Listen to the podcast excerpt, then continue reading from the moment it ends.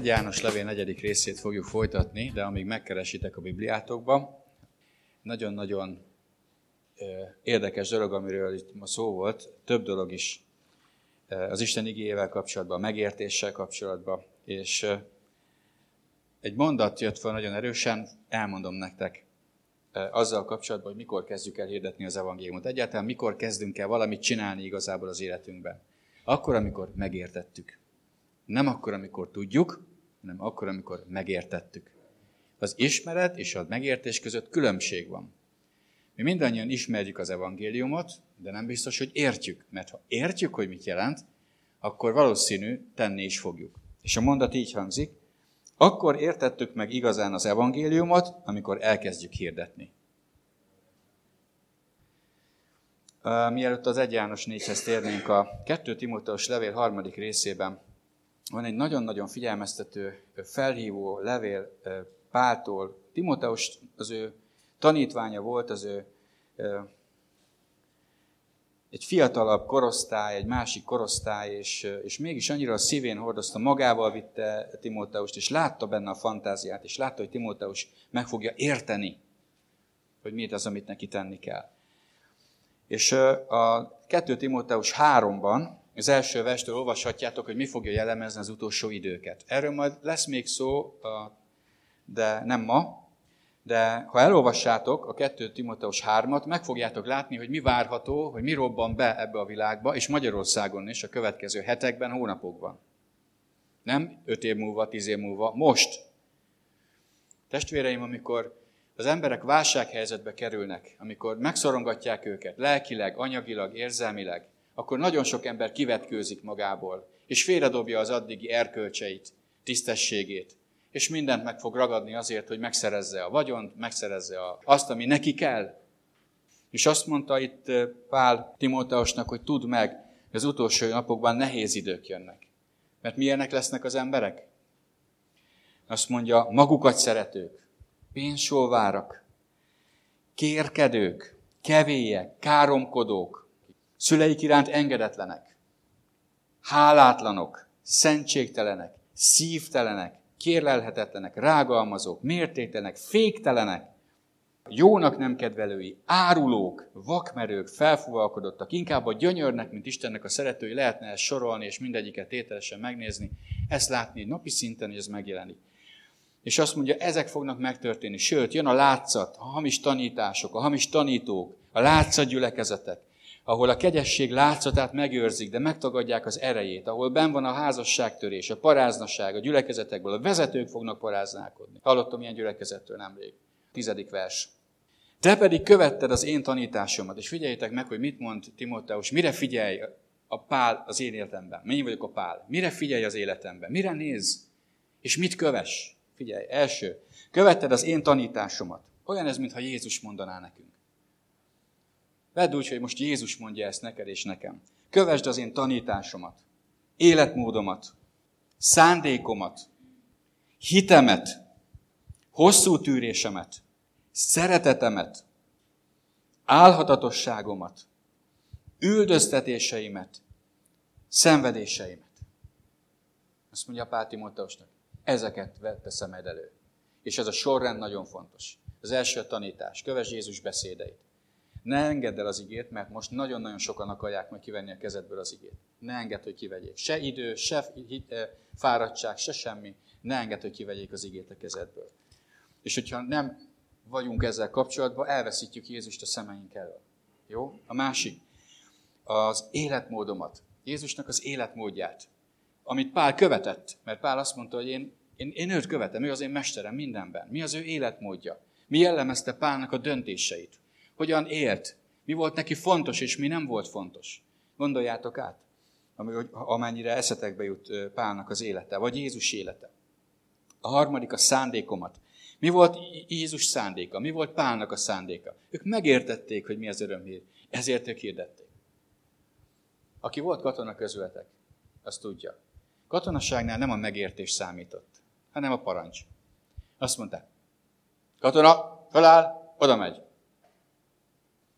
De értelmetlen, nem baj ez a parancs. Ugye értitek, ez az egyik dolog. Ugye sokan azt várják hívők, hogy Isten így, ilyen értelemben fogadják, hogy ez a parancs, menj is ide az evangéliumot. Parancs! Tessék menni, ez a parancs. De amíg nem érted meg, addig nem fogod csinálni, mert szabad akaratod van. Addig csak ott van a terhe, teher rajtad, hogy azt mondja az ige, hogy mennem kéne, én meg nem megyek, miért nem megyek? Kéne. Amíg nem értjük meg, addig nem fogjuk csinálni. És ez igaz az életünk minden területére. Higgyétek el, gondoljátok végig. Azt fogsz csinálni szívesen, amit értesz. Amit nem értesz, azt nem fogod csinálni. Nem így van? Azt mondja, szándékomat, következő a hitemet, kövessük Jézusnak a hitét, Pálnak a hitét. Azt mondja a következő, hosszú tűrésemet, hogy miközben hiszek, miközben kitartó vagyok, közben azért lehet, hogy nem mindig úgy történnek a dolgok, és nem olyan gyorsan, ahogy szeretnénk.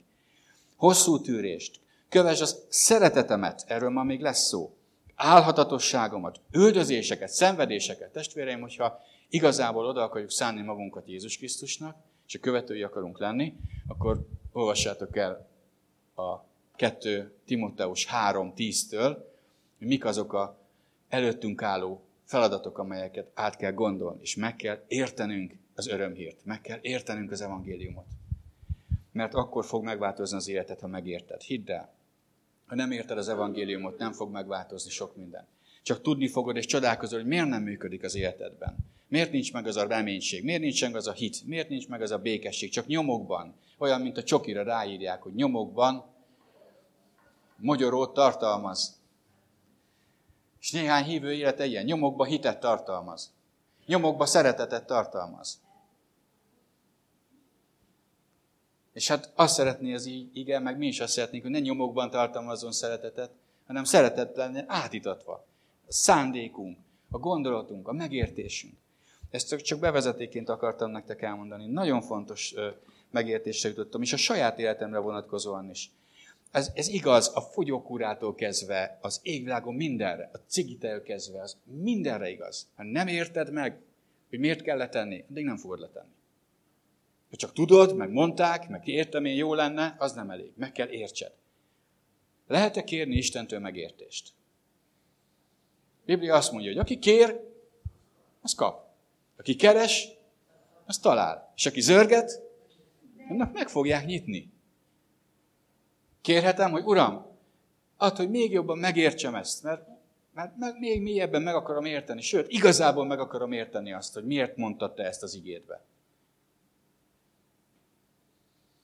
És ha ez van a szívedben, és nem annak a védelme, hogy miért nem csinálod már meg, hanem az van benned, hogy én meg akarom csinálni, amit te mondasz. Mert, mert a te szándékodat, a te életedet akarom követni, akkor Isten megértést fog adni. És amikor megértést ad, egy pillanat alatt megkapod a kulcsot. És onnan csak az akaratodon múlik, hogy végigcsináld. Ez így van. Kívánom, hogy sok területen, ahol most küzdesz, sikerüljen. Sikerüljön átállítani, hogy döntsés. Ugye mondja az hogy döntés. Ez gyakorlatilag ez. Döntsd el. De amikor eldöntöd, hogy akarod, számtalan tanulja voltunk ennek, eldöntöttük lelkesedésből, hú, megtapossuk, abba hagyjuk, megvalljuk, elhagyjuk, és addig tartott, amíg kiértünk az ajtón. Mert, mert az egy külső kényszer volt, egy megfelelés volt, hogy ráhatás volt, hogy hát hinned kell, hát tudod, hát hiszed, Jézus meggyógyított, igaz? Ó, oh, hiszem már, csak adjanak békén, hiszem. És, és ugyanúgy tíz éve betegük vagyunk, húsz éve nem, nem oldódnak meg a dolgok, mert nem értjük meg. Ezért én kívánom, hogy értsd meg az evangéliumot. Ne csak tudd, értsd meg. Adjon az Úr neked megértést. Te meg kérd. És aki kér, az kap. És ha van terület az életedben, ami nem működik, ha úgy érzed, hogy valami nem jó, valamire szükséged van megértésre, változásra, az első, van-e oda igéd? Egyáltalán szólt-e már az Úr azon keresztül?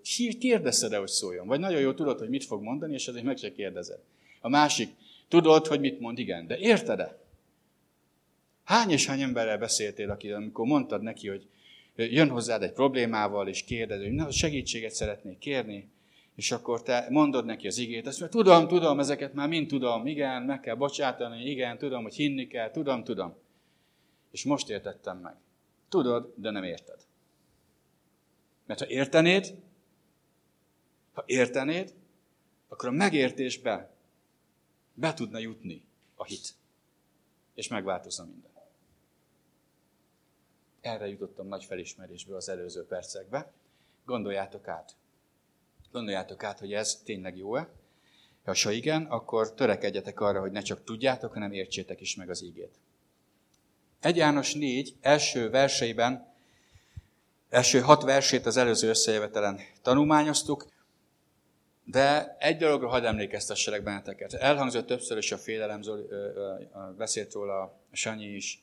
A félelem az megjelenik, és még jobban megpróbál megjelenni és leuralni bennünket.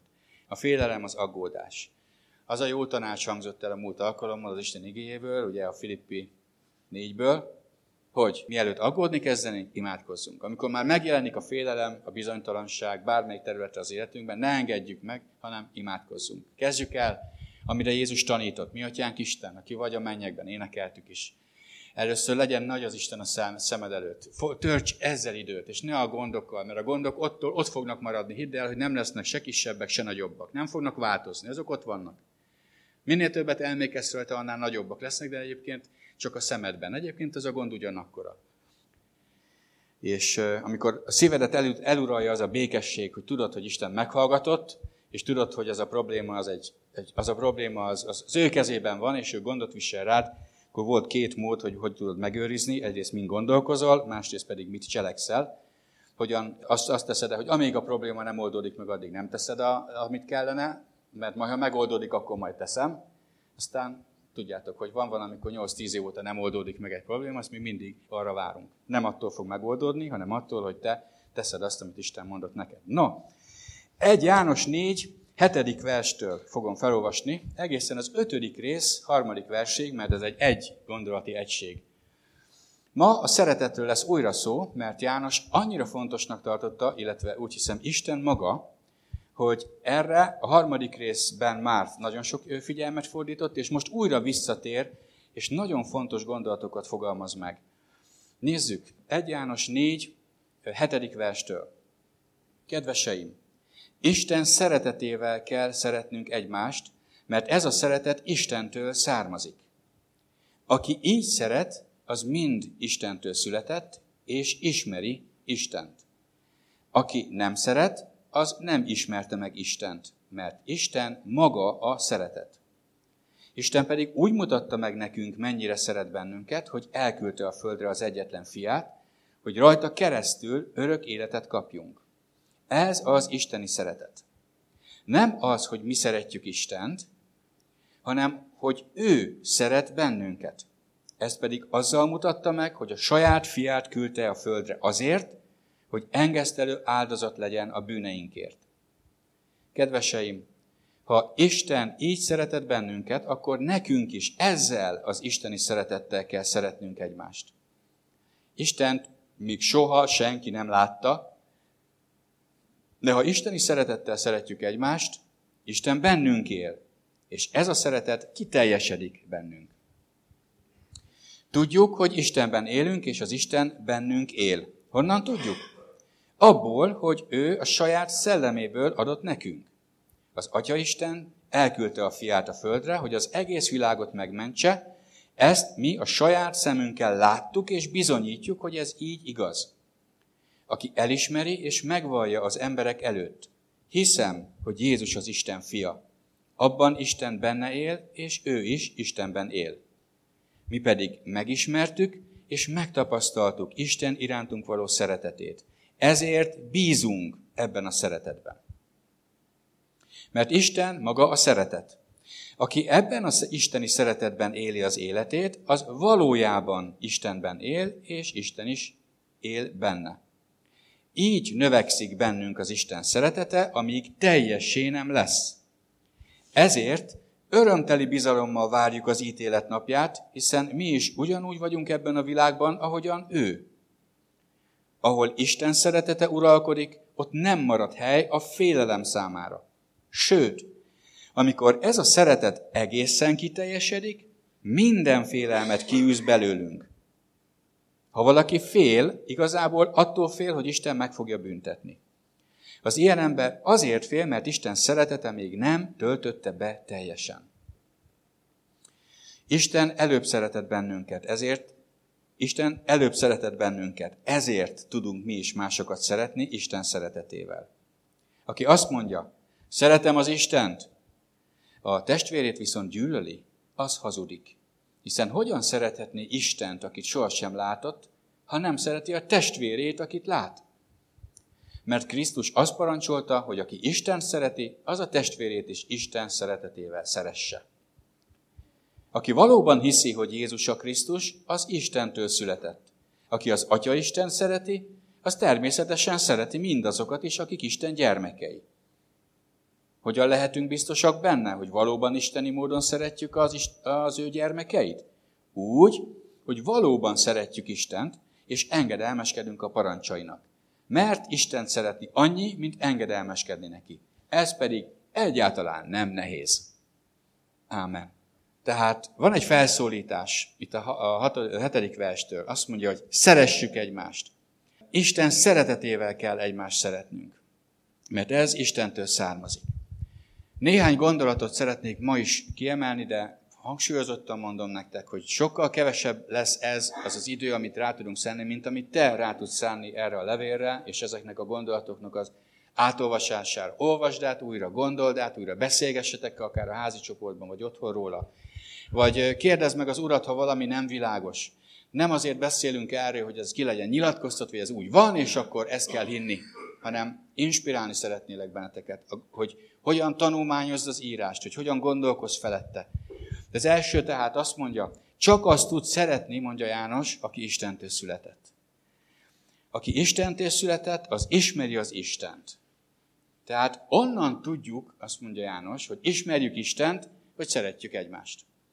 Ha nincsen testvéri szeretet bennünk, akkor megkérdőjelezi János, hogy egyáltalán megismertük-e az Istent. Ez az egyik dolog. Ez egy teszt. Ez olyan, mint egy bizonyíték. Azt mondja, azt tud szeretni, aki Istentől született. Tehát, ha te tényleg megtértél, újjászülettél, és beteltél Isten szellemével, akkor képes vagy szeretni Isten szerint. Nem az érzelmek szerint, nem szimpátia szerint, nem úgy, hogy hát most tetszik vagy nem tetszik a fizimiskája, hanem azért szeretem, mert Isten ezt belém helyezte. Képessé tett arra, hogy szeressek. Arról pedig beszéltünk már mert János beszélt róla, és ma is fogunk, hogy a szeretet nem egy elmélet, hanem a szeretet egy nagyon gyakorlati dolog, amit meg kell tudni mutatnod az életedből. A szeretetet meg kell tudni mutatnunk az életünkből. Ha nem tudjuk megmutatni, ha nem tudunk jót tenni a másikkal, akkor nincs bennünk igazából isteni szeretet. Ha csak azokkal teszek jót, akik velem jót tesznek, azt mondja erre, ezt csinálják a világiak is. Akkor ez semmi extra. Ehhez nem kell plusz dolog. Azt szeretni, annak adni, azzal jót tenni, aki velem jót tesz. Ilyenek voltunk, amíg meg nem tértünk. Aki nem szeret, azt mondja János, az nem ismerte meg Istent, mert nincsen benne az a szeretet, amelyel Isten őt szerette. És akkor itt magyarázza meg János, hogy mit jelent az, hogy Isten téged szeret. És ez egy óriási dolog. Azt mondja, hogy Isten megmutatta neked, hogy szeret. És ez a mai napnak az egyik legfontosabb gondolata. Isten megmutatta, hogy téged szeret. Nem mondta, hogy szeret. Nem küldött egy angyalt, és azt mondta az emberek, szeretlek benneteket. Hanem megmutatta, bebizonyította azt Isten, hogy téged szeret. Hogyan mutatta meg? Hogyan bizonyította be? És ha elolvassuk, itt van leírva. Úgy bizonyította be Isten az emberek iránti szeretetét, hogy miközben az emberek a bűnei miatt eltávolodtak tőle, Miközben az emberekre ítélet jött, miközben az emberek fölött ott lebeg az Istennek a haragja, nem azért, mert Isten akar haragudni, hanem mert Isten szent. Tökéletes, és nem lehet ő hozzá emberi módon járulni. Úgy mutatta meg, hogy miközben Isten szeret téged és engem, az idők végén elküldte az ő egyszülött fiát, a Krisztust, hogy názereti Jézusban testet öltsön magára. Lejött az Istennek a szelleme azon a napon, és beárnyékolta Máriának a méhét, és a Mária méhében egy természetfölti fogantatás történt. Megfogant egy kis baba. Egy igazi baba. Hús, vér. Megfogant egy ember. De ez az ember tökéletes volt, mert nem férfi indulatából született, hanem Máriának a petesejtje, ez a Szent Szellem által lett megtermékenyítve. És ha valaki ezt nem érti, nem csodálom. Azzal mutatta meg, hogy Isten mennyire szeret téged, az Atya mennyire törődik veled, hogy elküldte erre a földre az ő saját fiát. És az ő dicsőségét, az ő hatalmát mind otthagyta, és bejött egy emberi testbe. Nem, tudod felfog, nem tudjuk felfogni szinte, hogy mit jelent az, hogy Isten emberré lett. De örülünk neki. De nagyon hálásak vagyunk érte, mert ha Isten nem lett volna emberré, még mind a bűneinkben lennénk, és esélyünk nem lenne. De Isten emberré lett Jézus Krisztusban. Ez az evangéliumnak a lényege.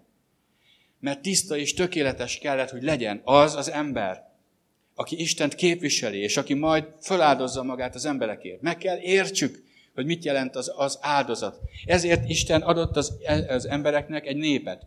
Ez a nép Izrael. A népnek adott törvényeket, és egy csomó áldozatot leírt a, a, a Mózes könyvében. Elolvashatjátok. Három Mózes könyve színültig van az áldozatokkal. Mi mit jelent? Hogy megértesse, hogy vérontás nélkül nincs bűnbocsánat. Hogy egy tökéletes állatnak a vére kellett ahhoz, egy egészséges állatnak a vére kellett ahhoz, hogy Isten bocsánatot adjon az embernek. De ez egy átmeneti ideig tartott. Régen, Izrael életében bakók, bikák vére által szerzett az ember engesztelés. Néhány ideig, óráig tartott. De az idők végén elküldte az egyszülött fiát, és az ő vére és élete által örök és tökéletes engesztelés szerzett a számunkra. Meg kell értsük, hogy meg tudjuk becsülni azt, hogy mit jelent az evangélium igazán. Meg tudjuk becsülni, mit jelent az örömhír, hogy tényleg örömhírré váljon. Meg kell értsük azt, hogy a bűn milyen gonosz és milyen halálos. És meg kell értsük, hogy a bűn, hogyha ilyen halálos, akkor mekkora nagy dolog, amit Jézus tett.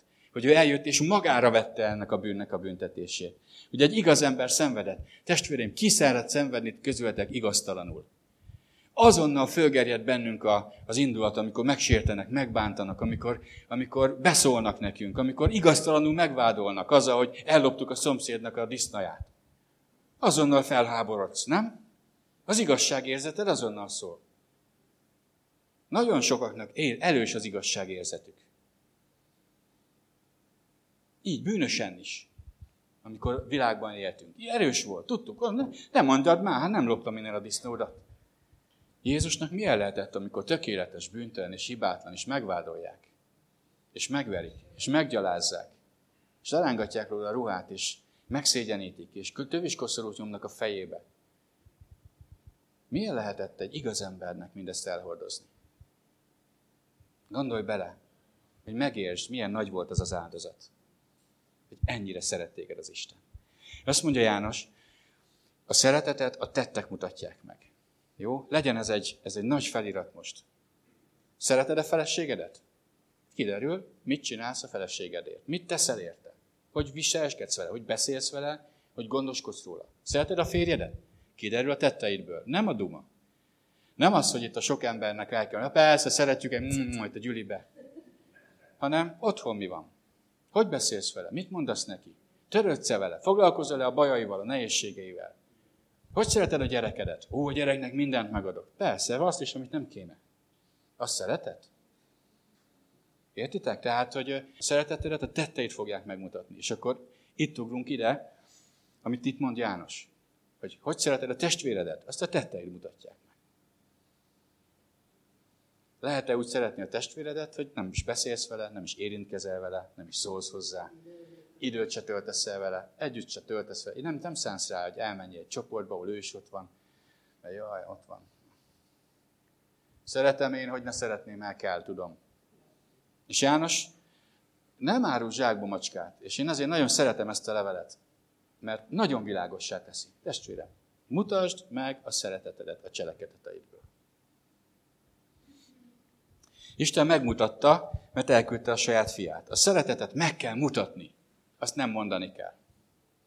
És nem képmutatásról van szó. Ugye milyen szó, jó szó a magyar szó? Képmutatás. Mutatok egy képet. Hmm. Jó képet vágok a dolgokhoz, ezt is szokták mondani. De közben belül az van, hogy oh, ha lehet, akkor inkább nem itt lennék, hanem valahol bárhol máshol. Akkor ott nincs szeretet. És a legjobb most lerendezni.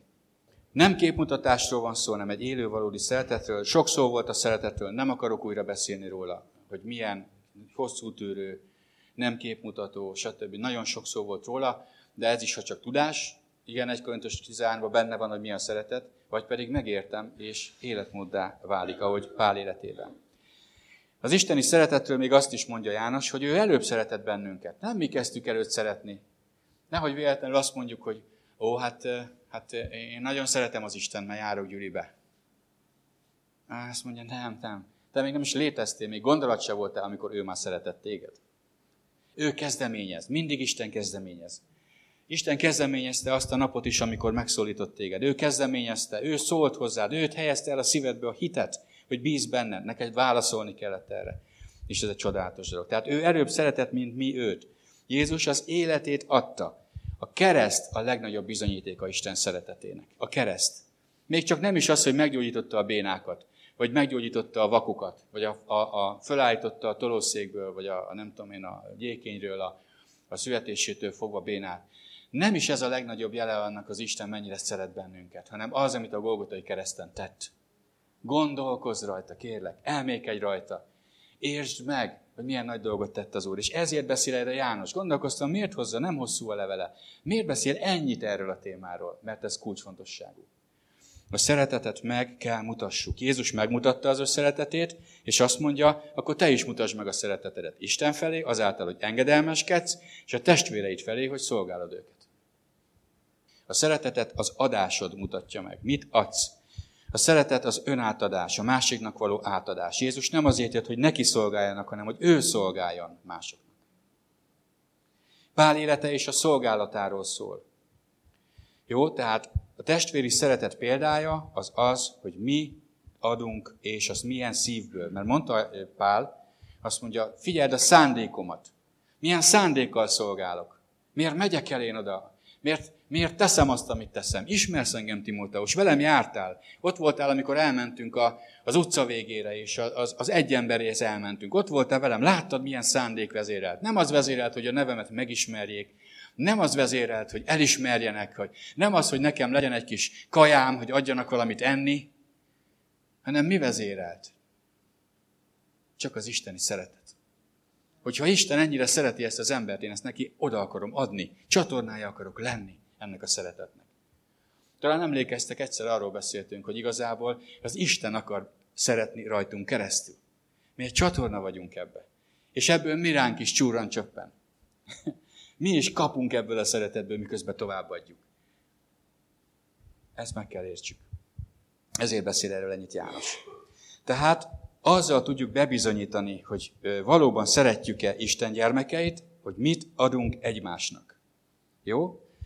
Mit adsz a testvérednek? Mit adsz a közösségednek, a házi csoportodnak, abból, amit van? Mivel járulsz hozzá ahhoz, hogy a csoportod erősödjön, növekedjen? Elmész, és mindig csak felét szolgálnak, mindig csak a te bajaiddal van foglalkozó, mindig csak érted imádkoznak, vagy te adsz valami mást, ami neked van. Te imádkozol másokért. Te mész és adsz abból, amit van. A szeretet adás. A szeretet az, amit van, azt megosztod a másikkal. Mit teszel azért, hogy erősödjön, növekedjen a testvéred? Imádkozol érte? Szoktatok imádkozni a másikért? Vagy csak a szűk családodért? Vagy magadért? Vannak-e ajándékaid, amiket kaptál? Bátorítás, biztatás, segítés, vagy adakozás? Bármit van? Megosztod-e a másikkal? Ezt kérdezi János. Az első dolog egyébként, amit mindenki tud, mert ez teljesen ingyenes, az az ima egymásért. És azt látom, hogy amikor az ima kérések azok jönnek, de az imádkozás másokhoz kevésbé, ott még nem lett világos, hogy mit jelent a szeretet. Ott csak az ember a szeretetre vágyik. Mindenki vágyik arra, hogy szeressék, hogy elfogadják. De melyik kötök elégszik meg azzal a szeretettel, ami csak szóban van? Megkérdezed otthon. Szeretsz? Szeretlek. Mosok rád, vasalok rád, főzök rád. Férfi azt mondja, megyek, dolgozok, ét nappá téve, güzülök, ide teteszem neked a lóvét. Szeretlek, nem? Na? Még mondjam is ki. Szeretlek. Tudom, a férfiak azt mondják, hogy nekik nincs szükségük erre, de hogy nem? Nagyon is szükség van egy férfinak is arra, hogy szeressék. Mert emberek vagyunk. Pál ezt nagyon jó felismerte, illetve Isten is. Azért azt mondta Pálnak, férfiak, szeressétek a feleségeteket. Úgy, ahogy Krisztus az egyházat. János mit mond? Hogy kell szeretni az egyházat? Teljes átadással. Feleségeknek meg mit mondott? Ti pedig tiszteljétek a férjeteket. Adjatok neki tiszteletet. Becsüljétek meg. Ugye, hogy nem elég, hogyha az szavakban hangzik, hanem tettekben is meg kell. Ugyanakkor, amikor tettekben elhangzik, szükség van a szavakra is. És ez a csodálatos, hogy itt a János nagyon sok időt tölt azzal, hogy szavakban is kifejezze, hogy Isten szeret benneteket. Ti is szeressétek az Isten. Szeressétek egymást. Mert az, hogy egymást szeretitek, annak a bizonyítéka, hogy át tudtátok venni az Isten szeretetét. Hogy megértettétek, mit jelent a feltétel nélkül adni. Mert megértettétek azt, hogy Isten titeket is feltétel nélkül szeret. És az a feltétel nélkül nem azt jelenti, hogy azt csinálok, amit akarok, és, és mindent szabad. Nem ezt jelenti. Hanem az ő szeretetének nem ad gátat az, hogy én mondjuk engedetlen vagyok. Vagy nem figyelek rá. Vagy, vagy nem teszem, amit mond. Attól ő még ugyanúgy szeret. De az ő szeretete nem tud úgy bejönni az életembe, mint hogyha jó lenne a kapcsolat. Példa. Férfeleség között, vagy szülő-gyerek között a kapcsolat nem túl jó akkor a szülő azt mondhatja, én nagyon szeretlek gyerekem, de a gyerek az nem törődik veled, nem érdekel, hogy mit csinálsz, föllázad, elmegy, akkor hogyan adod át a szeretetedet neki? Hogyan? Nem, nincs esélyed, hogy igazából ő át tudja venni a szeretetedet, mert eltávolít magától. Tehát ahhoz, hogy át tudjon menni ez a szeretet, ahhoz kapcsolatra van szükség. És azt mondja János nagyon egyszerűen számomra, ha jó kapcsolatban vagy Istennel. Ez azt jelenti, hogy szeretet közösség van kapcsolat Istennel, mert Isten a szeretet. Ha Istennel vagy kapcsolatban, a szeretettel vagy kapcsolatban. És hogyha te átveszed az Isten szeretetét, akkor biztos, hogy ha az övé vagy, akkor azt tovább is fogod adni magadból. Ha nem adod tovább magadból, az azt jelenti, hogy neked sincs. Mert azt mondja itt az öt, negyedik rész vége felé. Föltesz egy kérdést. Azt mondja, hogyan szeretheted Istent, akit nem látsz? Ha nem szereted azt, testvéredet, akit meg látsz aki itt van, közvetlen közeledve, aki felé ki tudod fejezni az érdek nélküli szeretetedet, akinek tudsz adni abból, amit van. Ha ezt nem teszed, akkor hogyan szereted az Istent? Mindenki gondolkozzon el rajta. Nem akarom megválaszolni ezt a kérdést, ezt neked kell magadnak megválaszolni, és nekem, hogy mit mondok én erre a kérdésre. Oké, tehát az első nagyon fontos gondolat ezzel kapcsolatban, amit ebből az igerészből szeretnénk nektek megmutatni, hogy a, az, a szeretetet meg kell tudnunk mutatni Jézus Krisztus eljövetele azt mutatta meg, hogy Isten mennyire szeret téged, és az az evangélium, az az örömhír, amit a Zoli kifejtett, az mennyire, mennyire így van. Hogyha hiszem, hogy Jézus az Isten fia, abban benne él az Isten. És nagyon sokat beszél erről János. Bennem él az Isten. Én meg Istenben. Ezeket megénekeljük, megvalljuk, de ez csak akkor igaz, ha ez a tetteidből gyakorlati módon meglátszik. Gondold át, hogy mit adsz a testvérednek, a közösségnek. Kivel vagy közösségben a testvéreid közül? A, a Krisztusban családtagjaid közül. És mivel járulsz hozzá az ő épüléséhez, erősödéséhez, növekedéséhez? Mert ez mutatja meg, hogy milyen szeretet van bennünk. Nem vagyunk egyformák, sok dologról másképp gondolkozhatunk, más a stílusunk, más a hátterünk, de egy atyától származunk. Egy atyától származunk. Egy szellemmel lettünk megitatva. Egy kenyeret eszünk. Egy igét olvasunk. És azért nagyon fontos, hogy tudjuk elhordozni egymás szeretetben, és tudjunk segíteni egymásnak. Törekedjünk az egyetértésbe. Szóval testvéreim, egy vérből származunk. A Krisztusban hiszünk, ugyan ahhoz a családhoz tartozunk. És ez a családi kötelék erős, van olyan erős, vagy lehet erősebb, mint egy családi, fizikai, rokoni kötelék. Erről már beszéltünk. Van még itt egy mondat, ezt azt mondja, hogy Isten soha senki nem látta. Sokan kerestek meg még régebben, mostanában hál' Istennek kevesebbet, ezekről a látomásokról. Hogy fel, valaki álmod, álmodott egyet, vagy volt egy látomás, hogy felment a mennybe, ott az atyával, fiúval, Jézussal, angyalokkal, mindenkivel elbeszélgetett, és hogy mit látott, mit hallott, és ebből könyvet írt, videót írt, és több százezren eladták, és meg menjen, és nekem mindig szembe jön ez az ige. Megnéztem több fordításban, mindegyik fordításban ugyanez van. Isten soha senki nem látta. Ugye ez az atyára vonatkozik. Mi változott? Én nem tudom, hogy látták vagy nem látták. Nem voltam ott, nem tudom. Én egyet tudok. Hogy azt mondja, hogy Isten soha senki nem látta. De most, ha egy Pálapostól, egy János, a János, a szívéhez oly közel lévő apostol, ezt megmeri írni, aki látta Jézust, akkor én inkább maradok egyelőre ezen a síkon. Nem szeretnék olyan vizekre terelődni, hogy valami élményért, valami, valami pluszért magyarázkodnom kelljen az Úr előtt. Amikor megkérdezi, de hát itt elmondtam neked egy János, ott ültél az alkalmon, meg olvastad te is. Akkor most miért mész el ilyen irányba? Miért? Miért hagytad, hogy betegyenek egy kis dolgot, hogy az igen nem, nem igaz teljesen, mert ugye mit mond ez? Az igen nem teljesen igaz. Igaz, hogy akkor így volt, de azóta már változott. Ez az igének az erejét és a súlyát gyengíti. Kérlek, ne engedjétek el legyengíteni az Isten igéjét. Az Isten igéje igaz. Elejétől a végéig benne van minden, amire neked szükséged van.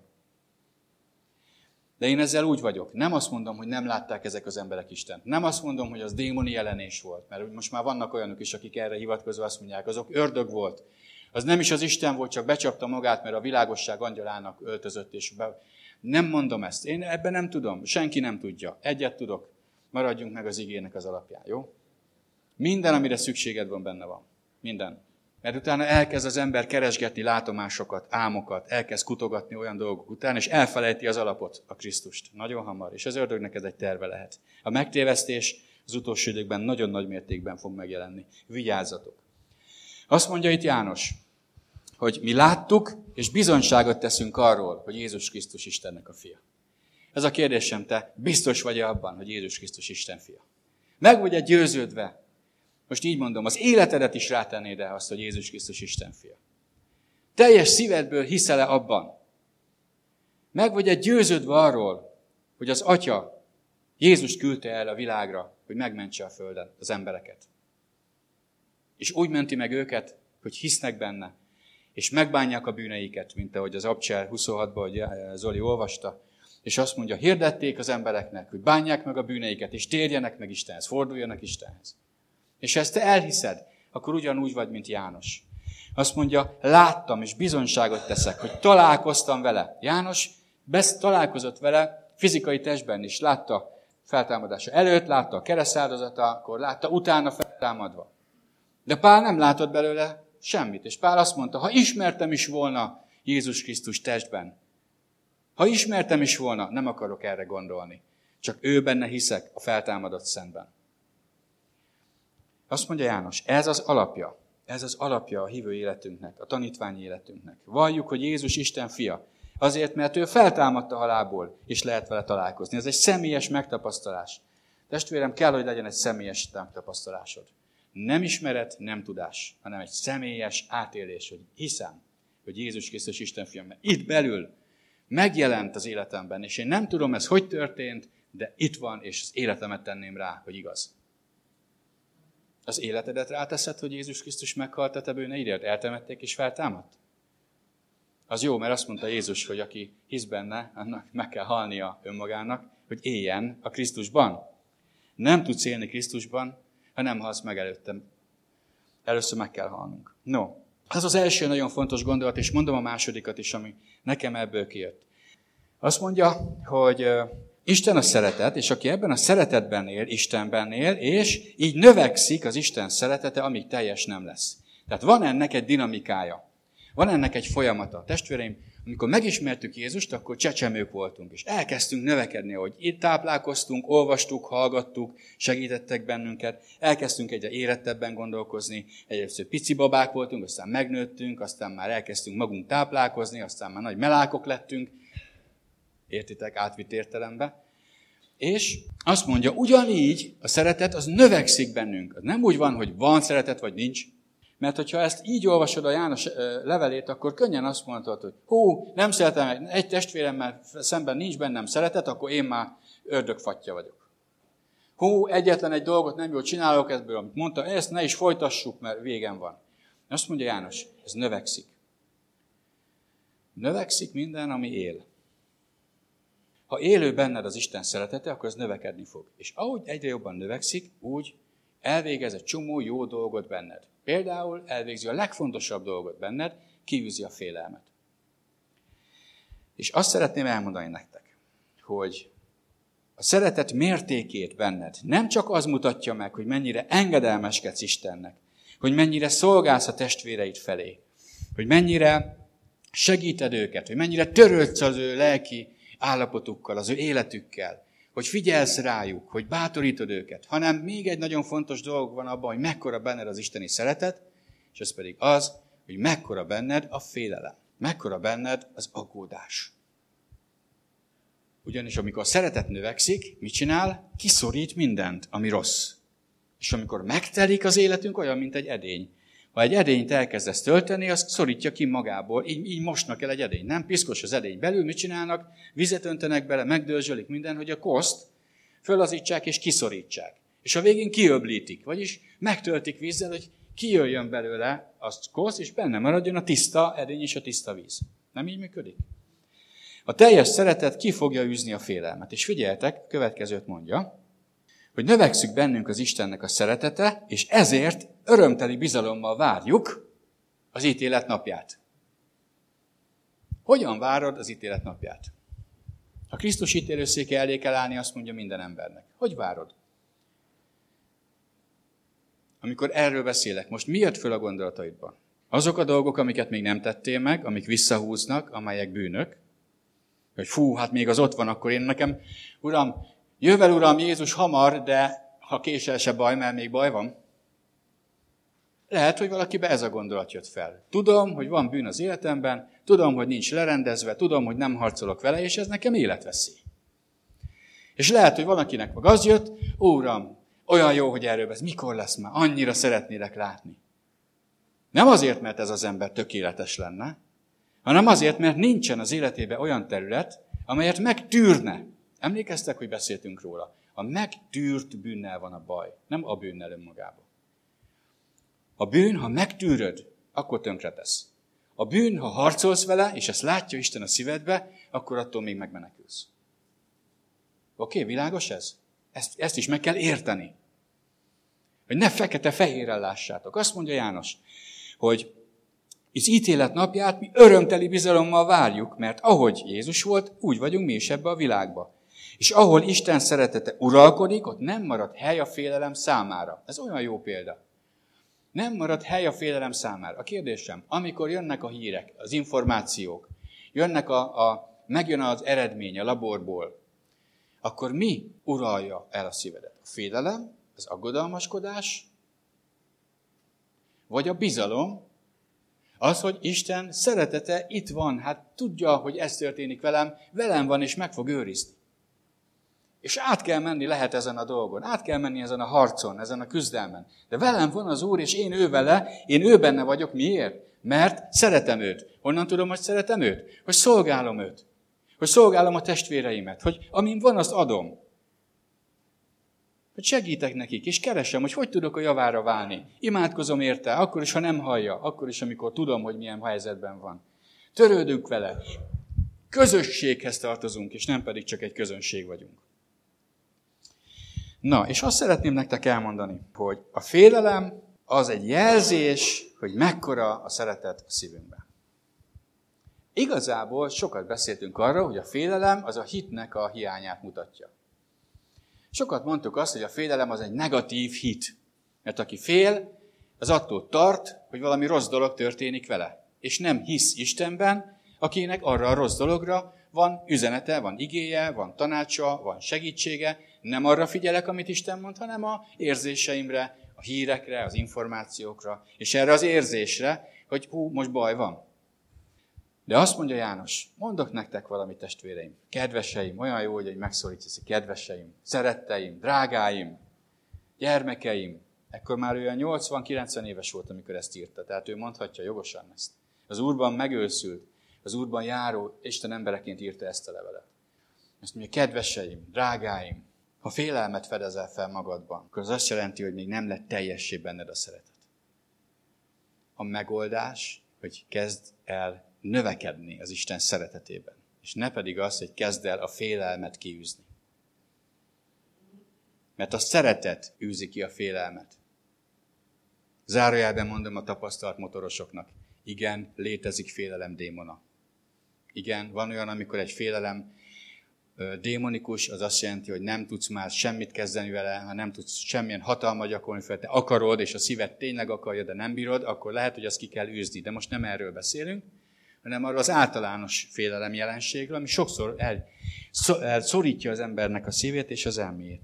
Tehát A félelem mivel jár? Azt mondja János, gyötrelemmel jár. Aki szokott félni, vagy előfordul, hogy fél, szokott félni, akinek előfordul, hogy fél, az milyen érzéseket kelt? Jó szó rá, hogy gyötrelem? Nagyon jó szó. Gyötri az ember belül, gyötri a testét, és még a teste is válaszol, reagál. Például elkezd, el, elkezd nem enni, mert nem bír, nem bír enni, egy, nem megy le egy, egy, egy falat a torkán, mert össze van szorulva a torka. Bizonytalan, izzad, elkezd fogyni, most, hogy arról beszélek, hogyha hetekig egy, egy ilyen félelem benne merend az emberben, mert megkapta azt az eredményt, azt a labor eredményt, és te jó ég mi lesz, vagy megkapta a számlát. Amikor jön a számla, akkor azt elkezdi összeszorítani az embernek az a torkát, a benseit, a gyomrát, hogy, hogy mi lesz. Ho, hova tudok menni? Mit, mit tudok csinálni? Most mindenki menjen be egy szobába, és azt fűtsük fával. Mit csináljunk? És jön, és szorítja. És sok ezer embert, sok százezer embert meg fog ez ragadni ezen a, ebben az országban idén. És az egész világban a félelem politikája az, ami uralkodik. Az embereket félelemben tartják, nem pedig szabad akaratban. És amikor ez megjön, és te ki akarsz ebből törni, akkor az Isten szeretetére van szükség. Azt mondom nektek, hogy a félelem az a szeretet hiánynak a betegsége. A félelem a szeretet hiánynak a tünete.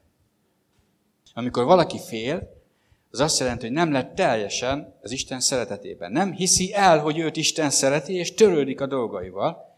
Nem hiszi el, nem tudja befogadni, nem tudja levenni a szemét a problémákról, amelyek a félelmet okozzák. Gondolkozatok el rajta. Mi a félelem ellenszerete hát? Az Isten szeretetében való megújulás. Ahhoz mi kell? Le kell vennem a szememet erről a problémáról. Le kell vennem a szemem róla. Ott lesz akkor is, hogyha nem vizsgálom és nem kutatom. És azt keresem, hogy hogyan tudom Istent jobban szeretni. Hogyan tudom a testvéreimet jobban szeretni. Hogyan tudok szolgálni. Hogyan tudok adni. Nagyon sok testvér azért nem szolgál. Mert megmagyarázza, hogy ez a baj otthon, ezért nem megyek, ezt kell csinálnom, az a probléma, az a probléma, az a probléma. És sorolja, hogy miért nem adja a testvérének meg azt a szeretetet, amire annak szüksége lenne és elzárja a szívét, a szeretetét, a szeretetét a testvérétől. Mert nekem is mennyi bajom van. Ez az igazi kitörés útja. Kezdj el szeretni az Istent, és kezdj el szeretni a testvéreidet. Kezdj el adni feléjük, kezdj el szolgálni feléjük, és ez ki fogja szorítani a, a, a félelmet. Mind a jövőtől való félelmet, az ítélettől való félelmet, és ki fog teljesen szorulni a bensődből. Ha felfedezzük magunkban a betegségtől való félelmet, anyagiakban való félelmet, a házasságban való problémák, a gyerekek, mi lesz velük, mi lesz a gyerekkel, mi lesz a pénzzel, mi lesz a... Hú, akkor szeretet hiányjal van bajunk. Nem a hit hiányával. Nyilván, ha nincs szeretet, általában hit sincs. De azt mondja itt János, a szeretet fogja kiűzni a félelmet. Tehát mit javaslok? Mit javasol ő? Térjetek vissza az Isten szeretetéhez. Az Isten előbb szeretett bennünket, tehát kezd el a szemedet újra Istenre emelni, hogy az ő szeretete milyen nagy volt, amikor mi még a bűneinkben voltunk, hogy újra elkezd tudni szeretni másokat. Szeresd az Istent, és szeresd a testvéreidet. Ez egy parancsolat. Jó? Tehát sokat szorra mondja ezt János. Olyan sokszor, hogy mert eh, ha csak ezt ismételném, is eltelne vele egy óra szinte, ha újra és újra elmondanánk. Ha szeretjük Istent, akkor megtartjuk a parancsolatait.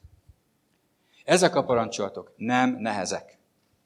És ha pedig Istent szeretjük, akkor fogjuk tudni egymást is szeretni. És felteszi ezt a nagy kérdést, amit már az előbb is feltettem. Gondolkozz el te is, és én is ezen. Hogyan szerethetem az Istent, akire azt mondom, hogy szeretlek, Uram, ha nem szeretem a testvéremet, akit látok? Sokan vannak, akik vágyják, hogy a testvérek szeressék. És azt mondják, igen, nagyon jó, remélem meghallja az a testvér, hogy, hogy nem szeret engem. Én csak azt kérdezem, és te, te szereted-e őt? Vagy csak akkor szereted, ha ő is szeret? Magyarul. Szolgálsz-e feléje, vagy csak akkor, ha ő is szolgál feléd? Felhívod-e őt, vagy csak akkor, ha ő is felhív téged? Segítesz-e neki, vagy csak akkor, ha ő is segít neked? Tehát összefoglalva, két dolgot szeretnék ebből az igerészből csak én felmutatni nektek, de sokkal több van, és kérlek, hogy vegyétek elő, és nézzétek át ezeket az igeverseket. Gondolkozzatok felette. A szeretetet meg kell tudnunk mutatni. Ez az első nagyon fontos dolog. Meg kell tudni mutatni az Isten felé, és nem csak mondom, ó, Uram, így szeretlek, úgy szeretlek. Ha szereted Istent, akkor tisztítsd meg az életed, akkor kövesd az ő nyomdokait, akkor olvasd az ő beszédét, keresd, kutasd, legyél vele személyes kapcsolatba, imádkozz hozzá, legyél vele közösségbe az igédbe, hallgass meg, hogy mit mond neked, és amit mond, azt kezd el megtenni. Ha elbotlasz, menj oda az Úrhoz. Uram, megpróbáltam, nem sikerült. Azt mondja, nem baj, segítek. És hogyha igazából bölcs akarsz lenni, ezt ne egyedül csináld, hanem a testvéreiddel. Mert nincs olyan, hogy egyedül kell egyedüli tanítvány. Ilyen nincsen a Bibliában. A tanítványok közösségben tudnak csak működni, mert egymásnak tudnak segíteni. A szeretetet meg kell tudnod mutatni Isten felé azáltal, hogy engedelmeskedsz neki, és megmutatod a testvéreid felé, hogy adsz nekik abból, amit van. Szolgálsz azzal, amit van. Adsz a másiknak. És most mondhatod, ja, de nekem nincs, én nem tudok tanítani, nem tudok zenélni, nem tudok. Nem csak ezek a szolgálatok vannak. Egy jó szó, egy bátorítás, egy kiló kenyér, szerinted nem szolgálat? Egy reménysugár, egy fölhívő, figyelj, látom, hogy szomorú az arcod, itt voltál az alkalmon, és látom, hogy el vagy el vagy kenődve, hogy, hogy segíthetek valamiben. Lehet, hogy leráz, lehet, hogy azt mondja, hogy nem segítesz, de legalább meg valami életjelet adtál magadról, hogy törődsz vele. Így ülve egymás mellett, aztán az alkalom végén hazarohanunk, itt nem nincs esély erre, hogy ezt megtegyük. Legalább itt kell maradnunk egy 10-15 percet, és észrevenni a másikat. Oké, okay, tehát ez egy teljesen más, hogy nem, nem lehet ezt vasárnap megélni, ez mindennapos dolog. Ezt gyakorolni kell. Az Istennel való kapcsolat nem vasárnapi dolog, hanem mindennapos dolog. A szeretet nem vasárnapi dolog, hanem mindennapos dolog. Oké? Okay? Tehát az első, mutasd meg. Magad előtt is. Ha hazamész, azt mondod, Uram, én, meg akarom vizsgálni az életemet. Igazából mennyire szeretem én a testvéreimet? A családtagjaimon kívül, akik testvérek mondjuk. Mennyire törődök én velük? Foglalkozok velük? Észreveszem a szükségeiket? Rájuk nézek? Olyan szemmel? Nem csak azt, na már megint milyen baja van? milyen indulat van a szívemben a testvéreim felé. Mert ez megmutatja, hogy milyen az Isten szeretetével való kapcsolatunk. Ezt mondja János. A másik nagyon fontos dolog pedig az, hogy a félelem, az megmutatja, hogy mennyi szeretet van bennünk. Az isteni szeretet mértékét. Minél több a szeretet bennünk, annál kevesebb a félelem. Mert aki fél, az nem lett teljessé a szeretetben, de a teljes szeretet kiűzi a félelmet. Bármilyen területre vonatkozóan, ha megvizsgálod most az életedet és a szívedet, hogy milyen félelmek vannak benned, milyen aggodalmak vannak benned, mik eznek az okai. Az első dolog, amit javaslok, az az, hogy gondold át erre vonatkozóan, hogy vajon Isten szeretet. Szeretet téged azzal együtt, hogy ott van az a baj. Mennyire szeret téged? Fordítsd a figyelmed az Isten szeretetére irántad. És utána kezdj el végig gondolni, oké, okay, ha engem Isten ennyire szeret, akkor akarja, hogy én ebben a bajban maradjak, amitől én most félek? Akarja, hogy én ebben gyötrődjek, amiben most benne vagyok? Az lenne az ő irántam való nagy szeretete, hogy ott nézi, hogy na, jó, gyötrődik, már enni se bír, alakul. Ez az ördög, ez nem Isten. Isten szeretete küldi neked a megoldásokat, küldi az üzeneteket. Ne félj, csak higgy. Ne félj és ne retteg, mert én vagyok az Úr, a te Istened, aki kihoztalak téged az Egyiptom földjéről, a szolgálat házából. Hát bízzál bennem. Én a betegeket meggyógyítom. A foglyokat megszabadítom. Az éhezőnek ételt és italt adok. Hát bízzál bennem, és küldi az ő igéjét. Ez az ige az ő szeretetének az igéje. Azért küldi ezt az igét, ezt a szót, ő így működik, ő igével működik. Így, Isten így működik küldi az ő igéjét, és azt mondja, hogy figyelj, itt van az életedben ez az élethelyzet. Én annyira szeretlek, hogy küldök neked egy adag igét. És azt szeretném, ha ezt átgondolnád, megértenéd, bíznál bennem, elhinnéd, hogy én szeretlek. Mert én ezt nem most mondom neked, hanem már a kereszten megmutattam neked. És enged, hogy a félelem hely, azt levegye, a szem, félelemről levedd a szemed, és nézd a keresztre, amit Jézus értett. Jó? És ahogy elhiszed azt, egyre, ahogy legelteted a szemedet az Úron, ahogy a szívedet odafordítod hozzá, ahogy, ahogy bízol benne egyre jobban és jobban, azt fogod észrevenni, hogy egyre jobban kiszorul ez a félelem, és ez a reménytelenség, és ez a kilátástalanság, és ez a csüggedés. Olyanról beszélek most nektek, testvéreim, ami ez a következő hetekben, hónapokban földrengésszerűen, vagy özönvízszerűen fogja elárasztani ezt a földet, és Magyarországot is. És nekünk rendelkezésünkre áll a félelem tökéletes ellenszere. Ez Istennek a szeretete. És az Istennek a beszéde. Csak rajtad áll, hogy mennyit engedsz be a szívedbe belőle, és mennyit hívsz. Tehát a félelem egy hiánybetegség. Mi van akkor, hogyha az ember hiánybetegségben szenved valamiben? Nincs elég vas, nincs elég cink, vagy nincs elég vitamin, akkor mit csinál? Extra adagot vesz be belőle, mert ha kevés van, akkor veszünk be egy kis C-vitamin többet, veszünk be vasat.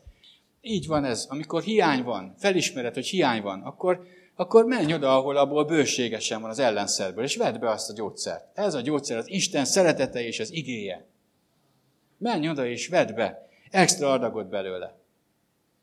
Ezért van, hogy sok hívő 10-20 éve szenved. Nem veszik be az extra adagot, csak szenvednek magukba. És sajnálják magukat, meg sajnáltatják magukat. Isten szól újra, újra, türelmesen szól, szól, de nem veszi be a gyógyszert, az Isten igéje.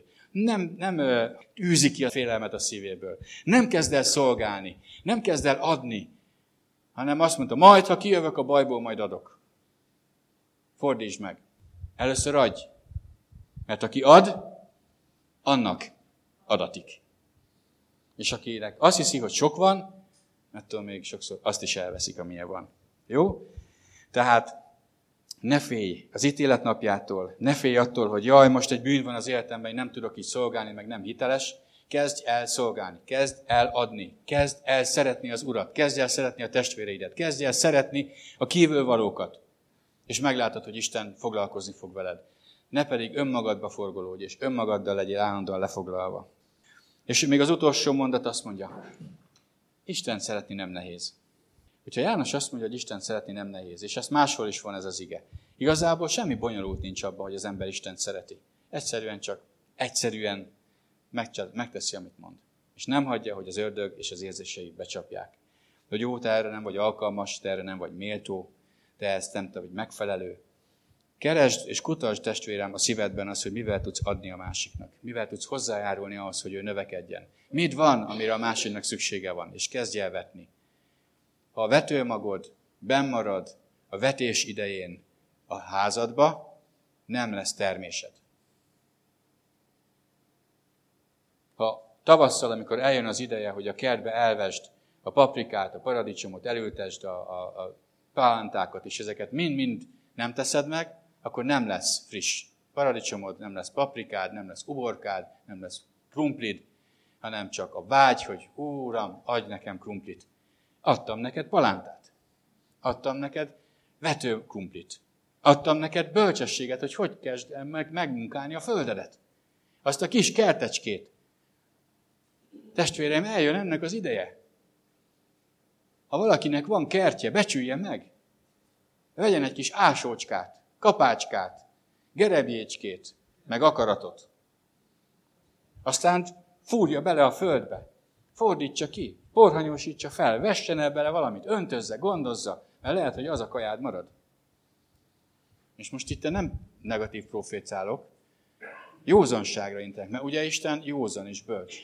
Ha fölösleged lesz, lesz olyan testvér, aki társasházból akik és nem tud vetni, aratni, mert nem tudja fölásni az erkét. Becsüljétek meg azt, ami van. Más idők jönnek, testvéreim, más idők előtt állunk. Nem lehet az, hogy az öt okos szűz mindig az öt bolond szűzet ellátja. Mert lesz egy nap, amikor az öt okos szűz azt mondja, hogy figyelj ide, én eddig tíz évig, húsz évig elláttalak téged.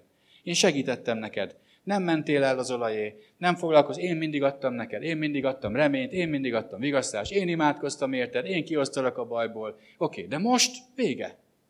Melyik őtök tudja, hogy mikor van ez a most?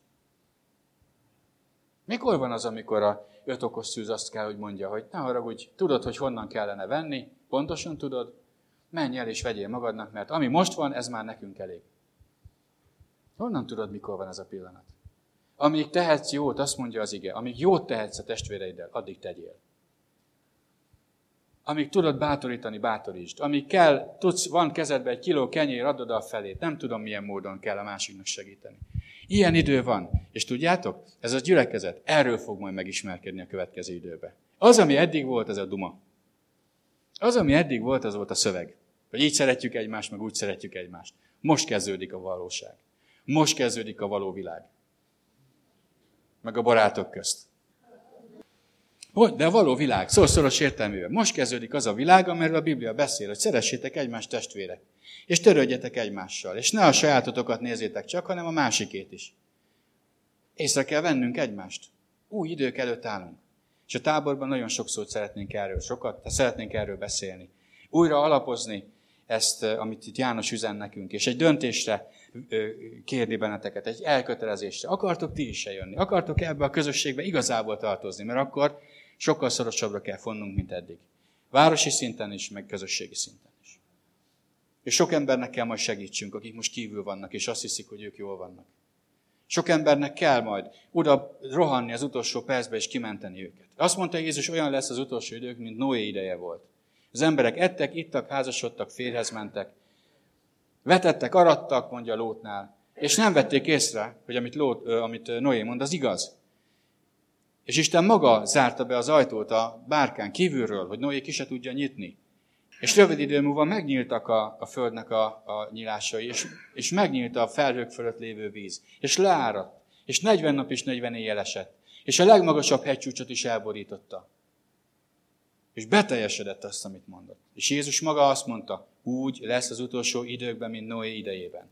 Az emberek magukkal lesznek elfoglalva. Úgy lesz, ahogy a kettő Timotosból olvastuk. Önzőek lesznek, saját magukkal foglalkoznak, de Istennek a népének világítania kell ebben a közegben. És nem úgy kezdjük, hogy kifelé, hanem először itt kell világítsunk. Mert egy lámpa soha nem úgy világít, hogy csak kívül van fény, benn is az van. Új idők előtt állunk, testvéreim.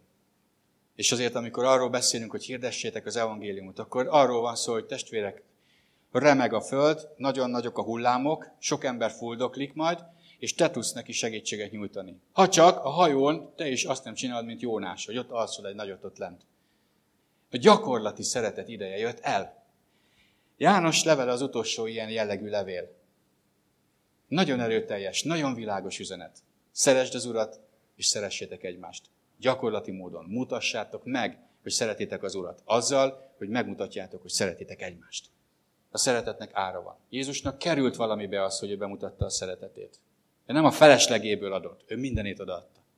És azt mondta Jézusról, azt mondja Pál, és azt mondja János is, ha Isten így szeretett benneteket, nektek is így kell szeretetek egymást. Önátadással, áldozathozatalral.